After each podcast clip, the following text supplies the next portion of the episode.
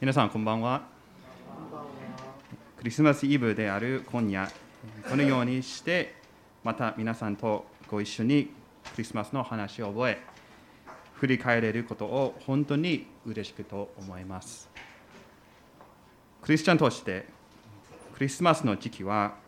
イルミネーションやプレゼントより最も喜びに満たされるのはやはりイエス様の誕生を祝うことだと信じます。2000年前に神様ご自身がこの世に下り人間となられました。イエス様は神様の贈り物として来られ私たち罪人に救いを与えられました。イエス様を神の御子救い主として信じることによって私たちは神様との和解が与えられ私たちを神様の家族としてくださいました。ですから私たちのためにまたすべての人々のためにお生まれになった主イエス・キリストのご降誕を覚え喜びと感謝を持ってクリスマスをお祝いするのです。皆さんがすでにご存知のように聖書の中にクリスマスの話は2つの箇所に出てきます。マタイの福音書とルカの福音書です。今日のメッセージはではマタイの福音書に注目します。この福音書の全体を見ると一つの大事なテーマはイエス様が大昔から予言されていたメシアまたイスラエルの王であるというテーマです。マタイは何回もイエス様をダビデの子と呼びこの名称はイエス様がずっと待ち望まれ期待されていた偉大な王であることを強調されています。そして先ほど読んでいただいたマタイの福音書2章を見るとここでもこの同じテーマが見られます。東の方から博士たちがユダヤ人の王としてお生まれになった方に心から敬意を表すために長く危険な旅をします。よく知られているストーリーですが今夜はもう少しじっくり考えて王であるイエス様について2つの質問を一緒に考えてみたいと思います。1つ目はイエス様はどのような王なのか。そして2つ目は私たちはどのようにその王に対して応答すべきなのか。ということをこの、えー、マタイ2章からご一緒に学びたいと思います。まず1つ目はイエス様はどのような王なのでしょうか。もう一度1節と2節をお読みします。イエスが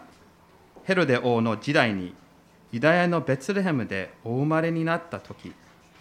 見よ東の方から博士たちがエルサレムにやってきてこう言ったユダヤ人の王としてお生まれになった方はどこにおられますか？私たちはその方の星が昇るのを見たので礼拝するために来ました。この2節から学べることはイエス様はお生まれになった赤ちゃんの時からすでに王であるということです。これは当時の王であったヘロデ王と全く違います。なぜかというとヘロデはローマ帝国にユダヤユダヤ地域の王として任命され、王となったからです。ヘロデはダビデの子孫でもありませんでしたし、本当のユダヤ人の王ではありませんでした。しかし、イエス様はダビデの子として、王位継承者としてもふさわしいと著者マタイが述べています。王であるイエス様の2つ目の特徴は、主権者であり、同時に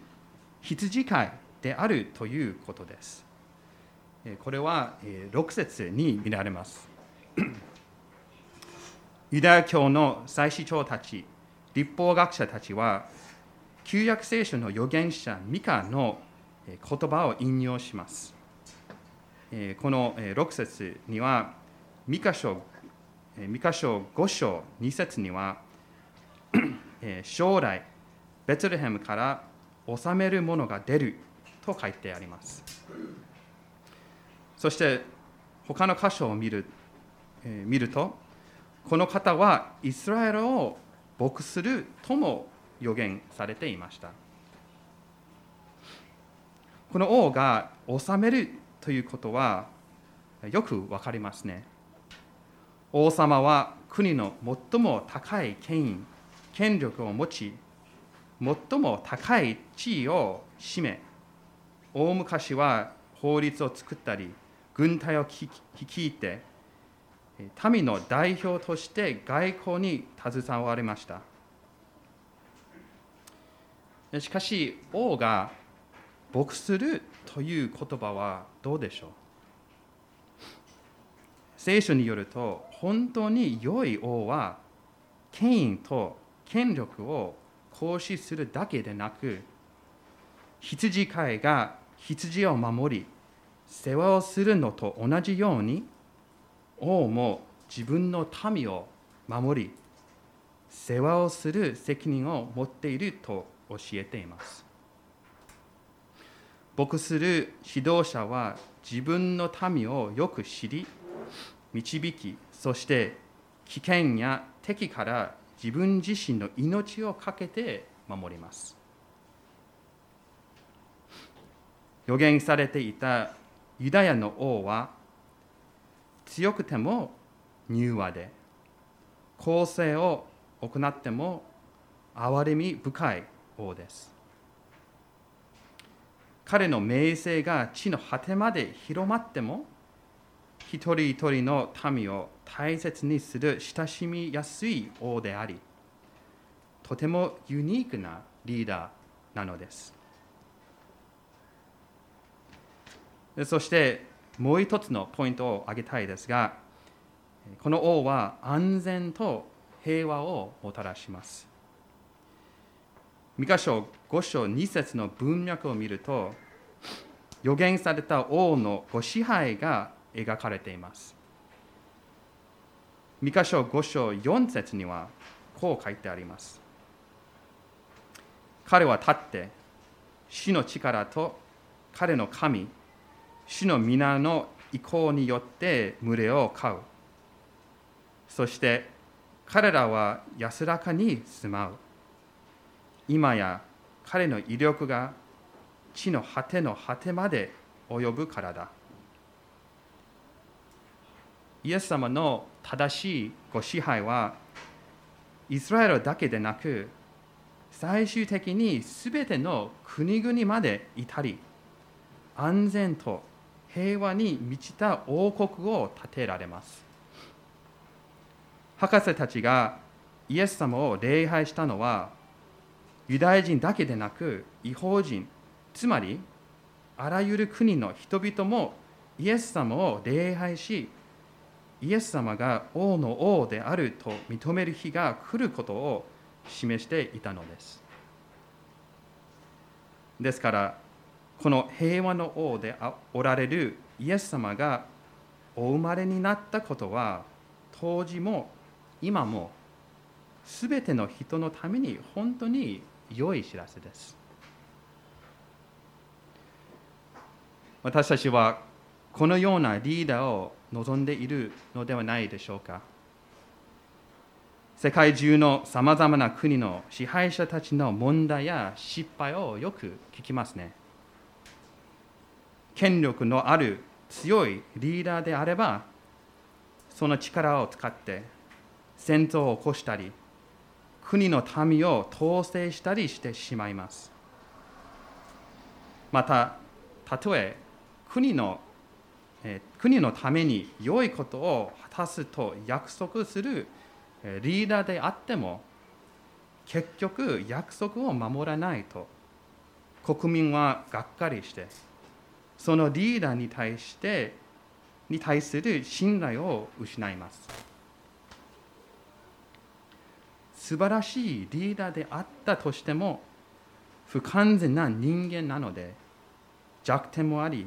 欠点もたくさんあります。しかしイエス様は違います。完全な力公正恵み同情を持っておられる方なのです。イエス様は柔和でへりくだった心を持っていつも私たちを愛しすべての約束を守られるお方なので信頼を持って従うことができます。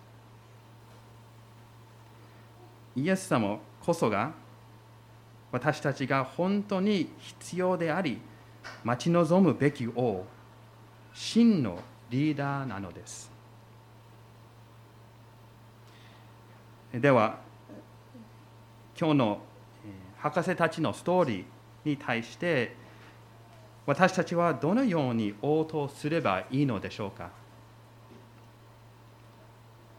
まずは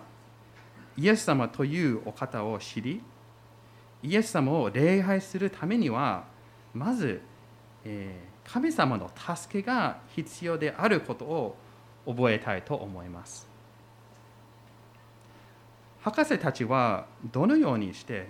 イエス様を見つけることができたでしょうか？神様はまず彼らのために空の星を与え正しい方向を示してくださいました。そして博士たちはエルサレムに到着すると神様が三箇所の予言を通して彼らをベツレームに導かれました。そして博士たちがベツレヘムに近づいた時に神様は改めて星を出現させました。この出来事の中に常に神様の導きがあることが分かります。神様はご自分のことを人間に表すために2つの手段を用いておられます。一つ目は被造物の創造です。被造物を通して作り主である神の存在を告げ知らせます。二つ目は神の言葉である聖書です。天と地は神の存在を証し認めますが聖書によってのみイエス様について特にイエス様を通して私たちがどのようにして罪が許され救われるのかを教えています。博士たちは創造の印と聖書の印によってイエス様を見つけることができましたしかし覚えておくべきことは神様がその星と聖書を用いて彼らを導いてくださったということです。神様の憐れみと助けがなければ誰もイエス様のもとに来ることはできないと聖書が明らかにしています。博士たちのように私たちも神様の導きが必要です。しかし神様が私たちを導き語ってくださる時に私たちは正しく応答する責任があります今日の話の中で興味深いのは他の人物も同じようにイエス様の誕生の知らせを聞きましたが全く異なる反応をしたということです。ヘロデは博士たちの話を聞いて動揺したと書いていますね。なんだとユダヤ人の王が生まれた。王はこの私だけだ。と思ったかもしれません。そしてヘロドはすぐにイエス様を殺すための計画を始めました。最初は博士たちを騙して幼子イエスを見つけようとしました。その計画が失敗するとヘロデはベツレムで生まれた2歳以下の子供たちをすべて殺す決断をしてしまいました。イエス様の誕生の知らせに対するヘロデの反応はとても敵意に満ちていました。ある人はイエス様のことを聞くとすぐに反対します。理由は様々ですが多くの場合は自分の人生を自分らしく生きたいからだと思います。自分の過ちや罪を認め神様の前に悔い改めることが嫌でそれをしたくないのでイエス様の権威を拒否します。しかしまたある人はイエス様のことを聞くと反対するのではなく、え無関心です。マタイの福音書2章の中で祭司長たち、立法学者たちがこのような反応をしています。遠くの外国から来た、え博士たちの話を聞き、また、三箇所の予言を覚え、メシアがどこに生まれるのかも知っていました。しかし、それらすべてを知ったにもかかわらず、ベツレヘムに行きませんでした。全然興味がなかったみたいです。そのままエルサレムにいて何もしませんでした。現在でもこの反応は珍しくないと思います。イエス様の誕生はただの面白い話、昔話みたいな話だと思う人が多いでしょう。そしてクリスチャンではない方だけでなく、クリスチャンでもこういう無関心の反応がたまにあると思います。何回も同じ話を聞くと、素晴らしさをなかなか感じられない。今の生活との関係があんまりないと思ってしまう危険性があります。しかしこのクリスマスの話が歴史の中に本当に起こったとしたらイエス様は唯一の救い主であり王でおられるなら無関心の反応はありえないことです。それほど大事な知らせを聞いて何も応答しないというのはおかしくないですか？それではどういう応答が適切なのでしょうか？今日の話の中で博士たちが示してくれます。まず神様の導きを受け王イエス様を熱心に探します。時間、努力、お金を惜しまず、長い旅をします。ようやく幼子を見つけると、大きな喜びを持ってイエス様を礼拝します。イエス様を礼拝するとは、えー、何かというと、まあ、簡単に言えば、イエス様を敬い、人生の中で何よりもイエス様を愛することです。それはイエス様に従って歩むことがたとえ良いでなくても人によく思われなくてもイエス様に従い続けることを決心することです。イエス様はこうおっしゃいました。狭い門から入りなさい。滅びに至る門は大きく、その道は広く、そこから入っていくものが多いのです。命に至る門はなんと狭く、その道もなんと細いことでしょう。そして、それを見出すものはわずかです。イエス様に王として従うなら、真の命、安心、また平和を見出すことができます。そして、イエス様を礼拝することは、自分の宝、つまり自分が最も大切にしているものを捧げることです。博士たちはイエス様に黄金、入香、没薬、王にふさわしい高価な贈り物を捧げました。しかし、王であるイエス様はより貴重な贈り物を私たちに与えてくださいました。それは信仰による救いと神の子供となる特権なのです。ですから、イエス様にあって全ての必要が満たされているので、私たちの宝も喜んでイエス様に差し上げ、お任せすることができます。2000年前に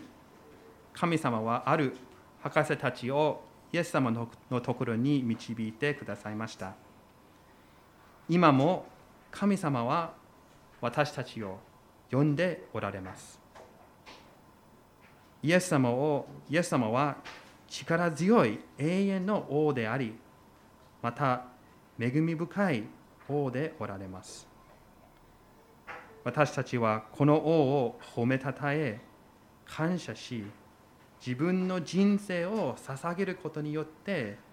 王であるイエス様を礼拝しましょう。お祈りします。